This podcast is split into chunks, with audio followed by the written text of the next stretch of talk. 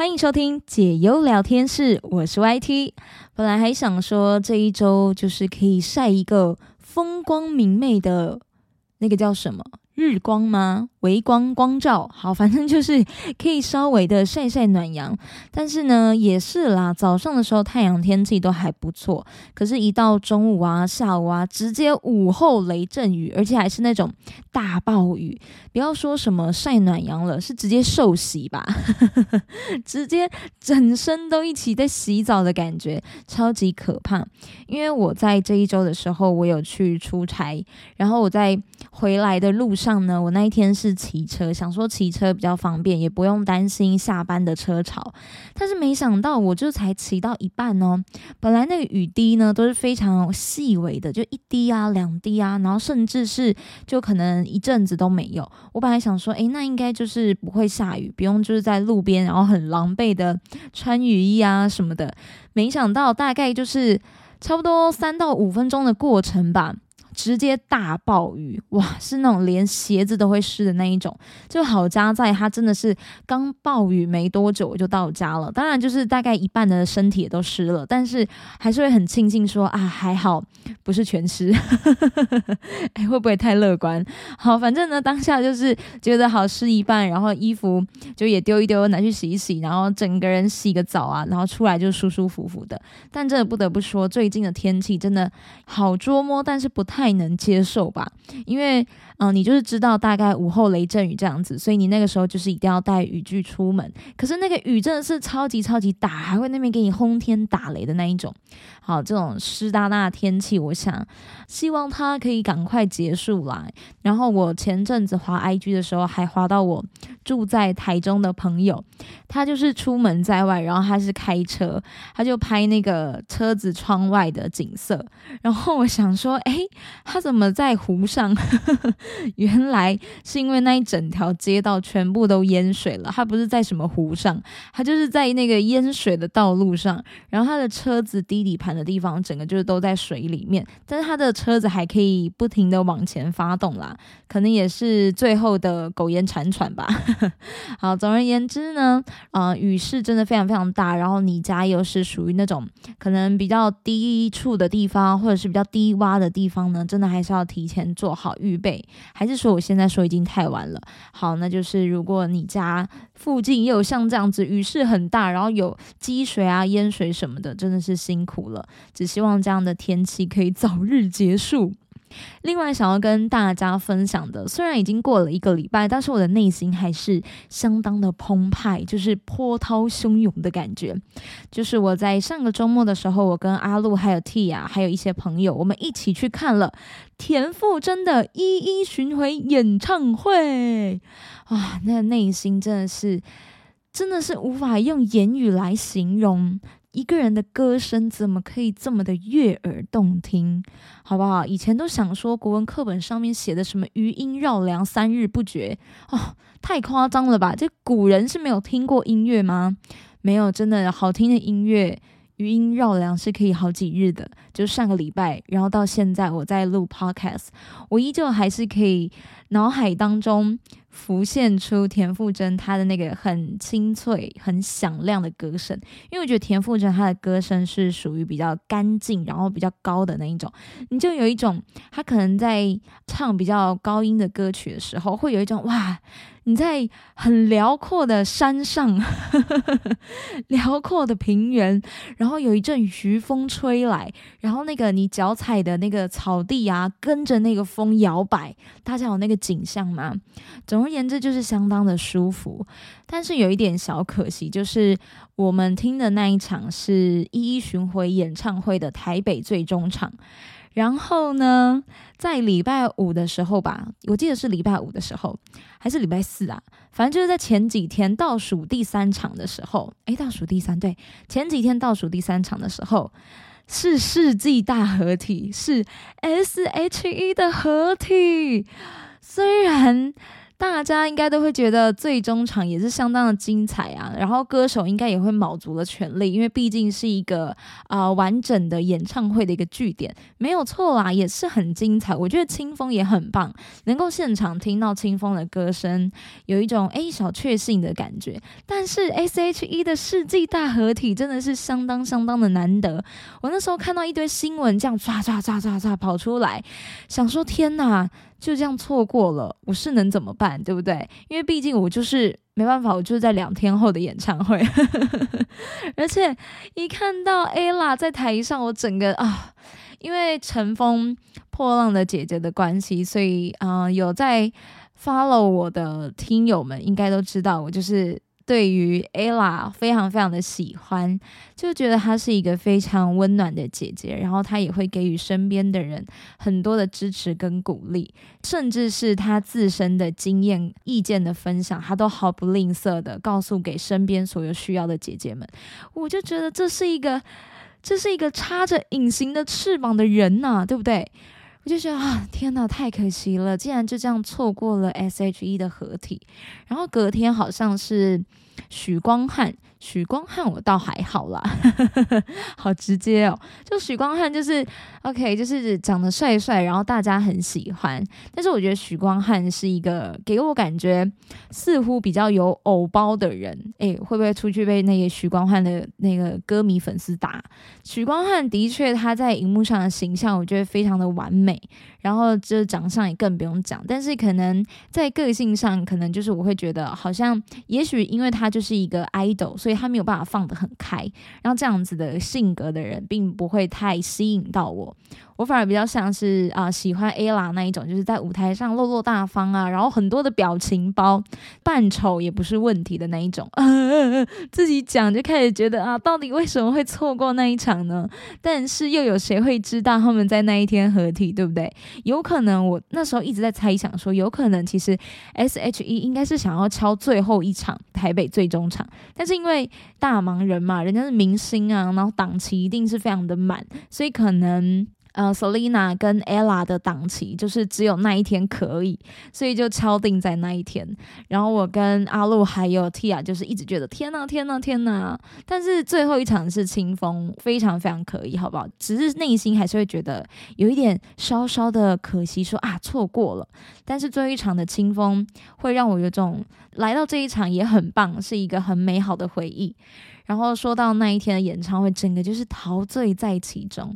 我完全不会觉得说有一种哎，我怎么会在这的感觉？因为我之前其实有听过有一个歌手，他也是扮在小巨蛋，但是我就不说他是谁了。反正那一次听完之后，我当下是真的只有一个感觉：我走出那个会场的时候，想说，哎，我怎么在这边啊？我应该在家里吧，躺在床上舒舒服服的追剧、划手机吧。我为什么会在这边？你们知道吗？就是通常看完一场演唱会，你的内心是很满足，然后你会有点空虚的，因为你会被这个满足感给填满，因为它结束了，所以你又会觉得很空虚。这种是非常矛盾的情感，然后这种矛盾是会让你感到留恋忘返的。可是我那一次看完那个歌手的演唱会，我整个人是啊没了哦。没了，好想赶快回家哦！一整个完全没有没有满足，更不用说我有那种空虚感了。所以那一次看完就觉得说，唉。下次有歌手办在小巨蛋，我真的是要三思而后行。那这一次田馥甄，我只能说赞。如果田馥甄下一次办演唱会，我是真的还会想要再去看的那一种。那也分享给大家，就是第一次在现场听到田馥甄唱歌，哇，非常的赞。如果你也喜欢 S.H.E，或者是你本身就很喜欢 Hebe，只能说他下一次演唱会的票，你真的可以抢抢看了。好，我们的闲聊也是花了一点时间，大家就可以感受到我那种内心的澎湃跟激昂。接下来准备进入到我们今天的第一个话题，主要是跟上班 office 办公室有关。你是喜欢开放式的办公室吗？各位听友们，你们的办公室是属于哪一种的呢？是那种封闭，就可能有用一个格子一个格子隔起来，还是就一个桌子，然后可能大家都一起在这个地方办公，可能走过去我还会看得到你现在在看哪一部剧？哎，不是 薪水小偷。当然，这两种都是有好处，肯定也会有一些缺点在的。那开放式的办公室是可以增加员工的互动，让员工交流更加的方便。不过，也有网友是认为开放式的办公室很没有隐私。你看，这时候想看剧是不是就不行了？这个评价真的是相当的两极。近年来，有网友换了工作之后呢，坦言相较之下，他个人是比较喜欢传统办公室的，也很好奇其他人的想法。这名网友是说啊，他前一份工作的办公室是没有隔板的那一种，然后他自己又坐在靠前排的地方，所以后面的同事都可以看得到自己电脑荧幕的画面，导致说原 po 上班时间战战兢兢，因为你不可能，好，可能真的有这样子的人，就是会十分的专注，他八个小时都在疯狂的工作，但是你也是会有稍微想要休息一下手，你可能会想要看一下 line 啊，或者是想要划一下，就是可能新闻页面，或者是你可能看到一些网购，然后它已经限时剩下三十分钟，你必须要抢购，就类似这种的，不是说你就是打混摸鱼的很严重，但你可能还是会需要稍微的休息一下，然后这种时候。别人还可以看得到你的荧幕，真的就是会有一种你在裸体上班的感觉。然后这个袁抛就说呢，他觉得很没有隐私。换了工作之后，新的办公室是偏向传统的办公室，每一个座位都有隔板可以隔开，就让这个袁抛忍不住说啊，整个人轻松多了，也忍不住好奇其他网友的想法，问说各位会在意办公室的隐私吗？这个贴文一发出来啊，掀起了很多网友的共鸣。当当然也掀起了我的共鸣，因为我个人也是很不喜欢没有隔板的那一种。你真的不想要看到别人在看什么，但也许他的荧幕可能开着一些很亮的东西，你还是会不小心看到。所以这种时候呢，也真的不是自己愿不愿意的问题。那有网友是说啊，超讨厌没有隔板，电话还用公共的。也有人说，我也不喜欢开放式，尤其是一整排然后长桌的那一种。还有人说，我们的公司是开放式的座位，我的座位还在走道旁边，是那种一大堆同事会走来走去的那一种座位，超没隐私。哇，这一种的，我可能，我可能撑个一阵子，我就会离职了吧。然后离职的原因会写。当然不会直接写座位没隐私了，会写说哦，未来有更好的规划啊，巴拉巴拉巴拉巴拉的。很多人都觉得非常的赤裸，不喜欢。我这边看到，其实很多的人，大部分都是不喜欢呢。应该很少会有人觉得超没隐私、超棒，应该很少会有这样子的吧。但也有不同想法的网友啦。有网友是说，我的右边没隔板，用杂志架当做遮挡哦。感觉是很 fashion 的那种哦，就是有装潢的那一种办公室哦。还有人说我手机都贴防窥，哎，那那请问有那种就是超大荧幕啊，或者是那种啊电脑荧幕的防窥吗？这个真的是感觉会蛮受用的。也有人说，所以我都不用电脑办私人的事情，如果我不喜欢，我就直接不要去做。好，这边还有看到哦，贴防窥板可以防左右，不过如果是后方的话，还是看得到，顶多暗一点而已。哦，有那种防窥板啦，不是贴膜，诶，谁会贴贴膜？还贴那么大片，对不对？应该也不好贴哈。各位听友们，你是喜欢那种开放式还是封闭式的呢？也不能说封闭式，应该说就是有隔板可以挡住你跟同事之间的空间呐，不会让。你的荧幕就这么赤裸的，人家可能头一转就可以看得到画面这样子。那我之前的工作呢，也是属于那种长桌型的。就一个长桌，然后中间彼此的中间都是会有一个电脑主机挡在中间，因为电脑还是直接放在桌上的那一种，然后它的主机是也可以放在桌上的，它是那种小小长方形的，所以不会说放在上面，然后看起来很像一个庞然大物卡在那边，就是用主机挡起来，每一个空间都是这样子，就是电脑，然后主机，电脑主机，然后一个人一个位置，然后一台电脑这样。嗯，那个时候也不会说到没有隐私，因为我们的后面其实就是有一个很类似隔板的东西挡着，所以不太会有人从我的后方走动这样子，算是还蛮有隐私的啦。只是说中间只用那个主机挡住，但因为主机也没有说到非常的高，所以如果我真的还是想要偷偷的看一下隔壁在干嘛。老实说，还是可以都看得到。所以那个时候，如果我要干嘛的话，别人一看应该也是看得到我要干嘛。只是说有东西隔着你，真的就是一种 e m o 的感觉问题，就会觉得啊有点安全感。那现在的工作呢，就是那种一个区块一个区块的，所以就是大家都是各有各自的一个小区块，就比较不会说哦，我可能转头。偷看你在干嘛，就可以很容易的看得到。你是必须要整个人站起来，然后走过去说：“哎，你在干嘛？”这样子的这一种，你才能知道别人在做什么。所以我自己是比较喜欢有隐私一点的空间啦，就可能上班的时候也比较好放松嘛，啊，这样才可以更认真的上班，嘿嘿。好，接下来进入到我们的下一个话题，这个话题是跟健康有关哦。如果你是每天都在喝豆浆的听友们，要小心了，因为有一些地雷你可能不小心踩到了，但是你自己并不知道。像我们的人呐，我们身体是会有很多的警讯，大家可以透过观察身体的异常变化。话来知道说身体想要给你什么样子的讯息，然后你要把它接收到啊，不是说这个球打出去，你就是直接全垒打 home run 了，然后你还不知道自己的身体到底发出了什么警讯，就直接让那个球跑出场外这样子。你要做的是接住那颗球。OK，好，最近呢，有一名五十岁的妇人哦，她就是发现自己的喉咙有一种卡卡的异物感，她就赶快到医院去进行检查。后来她被诊断出她有下咽食道癌，而且呢，造成她罹癌的原因就是跟她的饮食习惯有关。诶，这个跟这个豆浆有什么关系呢？我们继续听下去。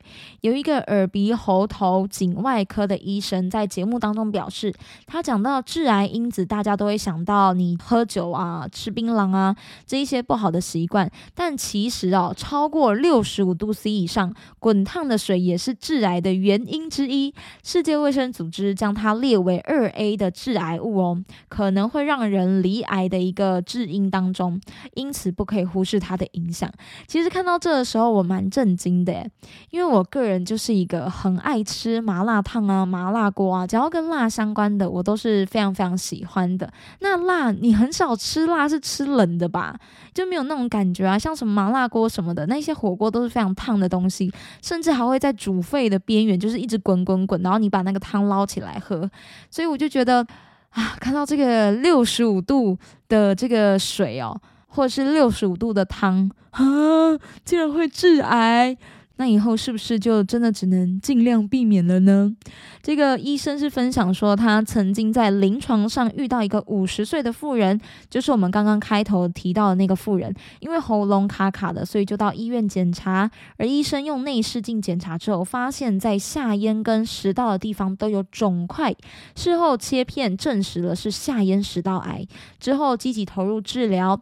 然而这个妇人也没有喝酒吃槟榔，她的生活习惯其实蛮好的。所以也找不到相关离癌的可能原因。这个医生说，直到有一次回诊的时候，他主动关心妇人有没有什么不太方便的地方。这个妇人就说呢，自己不怕痛，是因为可以忍。但是让他最痛苦的是，他再也不能喝热汤了。什么？一问之下才发现呢，这一名妇人是有喝很烫的东西这样子的一个习惯哦，是因为他每天早上买豆浆的时候，都还会再放进微波炉加热。或者是去外面吃面的时候，他也是坚持内用才可以吃到修腾腾最好吃的面，因为冷掉他就觉得不好吃了。而这个医生判断可能就是他离癌的原因。医生提出一个英国的研究，这个研究发现，有一群人每天喝七百 CC 以上、六十五度 C 以上的茶，致癌的几率会比另一群喝低温茶的人还要多出一倍。所以大家在平时的饮食习惯上面，真的是要多多的注意。听完这个新闻，就有一种啊稍微沉重的感觉。刚刚提到啊，我是一个很爱麻辣烫啊，或者是吃麻辣东西的人。那麻辣没有在给你做什么冰啊、去冰啊、少冰啊，就是只有热的。热的真的是有一种很爽快的感觉，尤其又是麻辣类的话。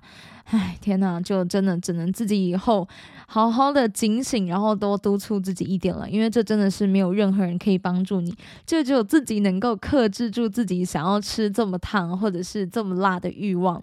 当然，还有一点也要提醒大家，就是早餐店有些人可能习惯早上要喝热的东西，所以可能会点一些热牛奶啊，或是像富人一样会点热豆浆，真的就是放凉一点之后再喝，因为有一些其实它是会付给你吸管嘛，然后你要嘟进去之后再。来喝，那如果你太烫的话呢？你吸管又插进去，那吸管是塑胶的，所以其实长久下来，我觉得对身体应该会蛮不好的。尤其是那个，我是不知道会不会有塑化剂什么的啦。但如果你不是那种自备吸管的人，真的建议大家还是放凉了比较好。我自己也会多多改进。嗯，没错，我们一起加油。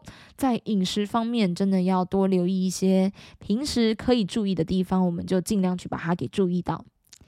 接下来进入到我们的下一个话题，这个新闻不知道最近大家有没有关注到，或者是听到看到呢？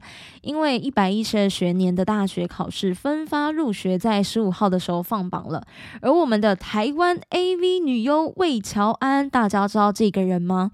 她最近的时候贴出了她录取国立台湾大学的查询画面，而且她很可爱，开玩笑的说：“还好我是先当上 AV 女优。”然后再去考大学，这样子才会是考上台大的 AV 女优，而不是去当 AV 女优的台大生。我觉得有这样子的观念，意外的让人产生了好感呢。好，魏乔安在 Twitter 贴出了分发的结果，确定他今年录取了国立台湾大学的人类学系画面。他表示说：“不要问我念人类学要干嘛，只是因为我对这个科目有兴趣哦。啊，你不念人类学，难道就知道你自己的人生要干嘛了吗？哇，也是蛮有个性的感觉呢。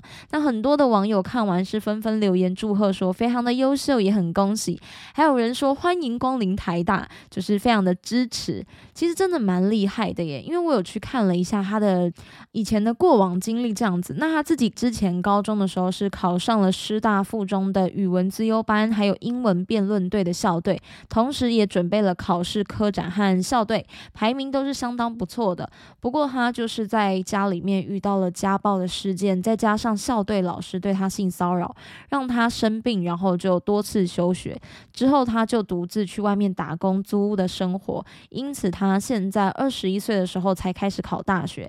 他说他会进入 AV 界，主要是因为个人的兴趣、职业环境跟报酬，还有个人理念的实践这三个考量。另外，就是因为一些原因，他很早就跟原生的家庭保持了距离。目前，他跟家里面是几乎没有联络的。他也没有告知他的父母他现在正住在哪里，所以他入行。A V 这个行业是没有家庭的束缚跟包袱的，因为很多人可能想要从事 A V 这个行业。最有压力或者是最有争议的，应该就是他家里面的人会给他很多的一些声音啊、话语啊，或者是一些嗯，觉得这个职业可能不是这么大众能够接受的一个。那当然，家人也很怕说会受到一些评论或者是流言蜚语，所以一定会想尽办法让自己的儿女是尽可能的不要踏入这个行业。我说的是以普遍的大众价值观啦。所以那时候我看到这一则魏乔安的。这个新闻报道的时候，就觉得，哎呀，真的是一个非常有想法，然后很独立，相当的独立，很坚强的一个人。那有些网友是说，家庭背景的确不太好，但可以看得出来，魏乔安他是一个很努力的人。也有人说呢，就是希望不要开学，会有一堆恶男跑去骚扰他。这个我觉得这个很难避免啦，因为。大家现在透过网络啊，或者是媒体的报道，一定就知道了这个人，然后再加上知道他的职业，可能，嗯，平常幻想比较多的人，可能就会借这个机会，然后一直不断的去找魏超安。但是我相信他一定能够克服这个的。这边还有看到有人说祝福他，也希望他不会被有色的眼光看待。真的希望他的大学是可以顺顺利利的啦。因为其实我觉得，你知道自己在做什么，你就比很多人都还要厉害了。有些人是可能他自己没有目标，他没有一个规划，他甚至是不知道他现在在做什么。但是我看到这一则报道的时候，我是可以很明确的感觉出来，魏长安他就是知道自己在做什么，他也知道自己接下来要做什么。那即便可能是因为这个行业的报酬薪水比较高，但他他也不是因为主要都是这一点，他就一股脑的下去做了，而是说他一定是有他的一些想法跟规划，然后他想过说，哎，这可能对他未来的生涯呀之类的。他就是拟定好了之后，就决定说好，我要来尝试看看这样子。因为你们知道吗？A V 是需要面试的耶。他不是说哦，我今天想要做这个，我就做这个。他是跟演员一样，就是要面试，然后你可能也是要上通告这样子。所以也不是大家想象说的这么简单。那除了他成为了一个正直的 A V 女优之外，然后他又一边读书，然后考上了台大。先不论这个他考上的系所主要的内容是什么，你光是要考上台大就不是一件很简单的事情。当然，我并没有要崇尚化了，就只是要说他真的是做了很多的努力，也不是说嗯一定是因为对方的职业啊什么的，你就是先去排斥这个人，而是希望大家都是可以像。发现大多数的人也都还是会先去了解这个人的家庭背景跟状况，然后再来重新定义或者是重新看待这个人。魏朝安给我的感觉就是，哦，是一个非常正向，然后很乐观、独立的女性。所以看到这个新闻，然后有了这样子的感想之后呢，才想要来跟大家分享。也希望大家都能够友善的去对待身边的人。那魏朝安给我们很好的一个启发，就是改变起点，然后赢在终点。只是或许他的起点并不是这么的好，但是那又如何呢？你只要愿意，你都是可以去改变你的未来，你可以去做一些不一样的选择。然后让你自己的未来可以朝着你想要的方向去发展，只能说在这个世界上生存真的不是一件容易的事情哦，大家真的都辛苦了。然后也希望我们都可以一起好好的加油。欢迎来到我们节目的经典话题解忧时间。这一集的听友说啊，希望可以借由分享他的故事，让正在面临困境的人能够有所帮助。好，接下来投稿的内容直接开始是大的。听友说，一个人带着孩子是什么感觉？回想起那一段日子，仿佛是初次面对未知的迷雾，心中的恐惧如同蔓延的阴影一般的笼罩。那个时候，孩子刚上幼儿园，看着他稚嫩的模样，我心中的不安就像风吹不散的落叶，也渐渐地失去了对生活的信心。要怎么样对他人表达这一份心境？内心的挣扎，像千百道风雨交加的关卡。然而几年过去，我似乎也习惯了这样的模式。如往常般的工作，孩子也在学习知识的求学阶段，生活的步调恰到好处，仿佛一场精心编排的交响乐。我掌握了百分之八十的节奏，剩下的百分之二十则交由命运的指挥，随风飘扬。婚姻的枷锁总是让人难以感到自由，而安全感更则是不用说。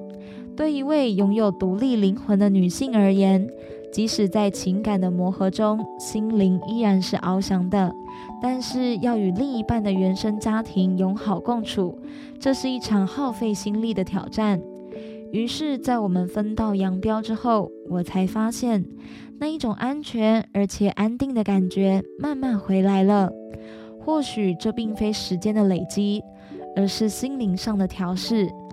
好长的一段时间，我透过很多面向的学习，帮助自己婚姻价值观的梳理、内在自我价值的定位，找到我自己想要的人生方向。多少念头在我的心底萌芽，渐渐扎根，茁壮成我自己喜爱的模样。直到今天，我依旧用心地灌溉这一片心灵的花园，看着它绽放出属于自己的灿烂。想要送给所有的女人一句话：再怎么辛苦，都要学会爱自己。这个世界上所有的人都可以放弃你，唯独你自己不能放弃自己。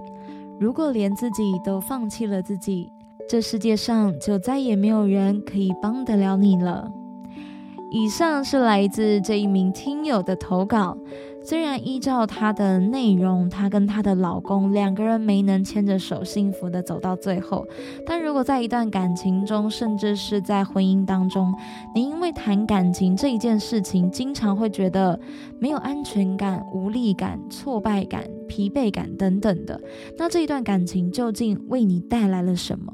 还是说只有你一昧的付出？当然付出多一点没有不好，但是不要把自己的善良用错了地方。一个人的善良也是有限度的，所以你更应该要把你自己的好用在懂得珍惜的人身上，这样子你的付出才会有价值，你也才会更愿意的继续付出。所以当我看到这个听友为自己找到了人生的方向以及目标，YT 也很替你感到开心啊！来啦，隔空给你一个大拥抱啊！来拍拍肩，拍拍背，大家有听到吗？啊！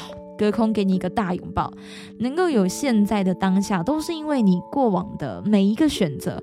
或许曾经你有过选择失误的时候，但那也造就了更好的你。嘿，真的别忘了，要好好的谢谢你自己。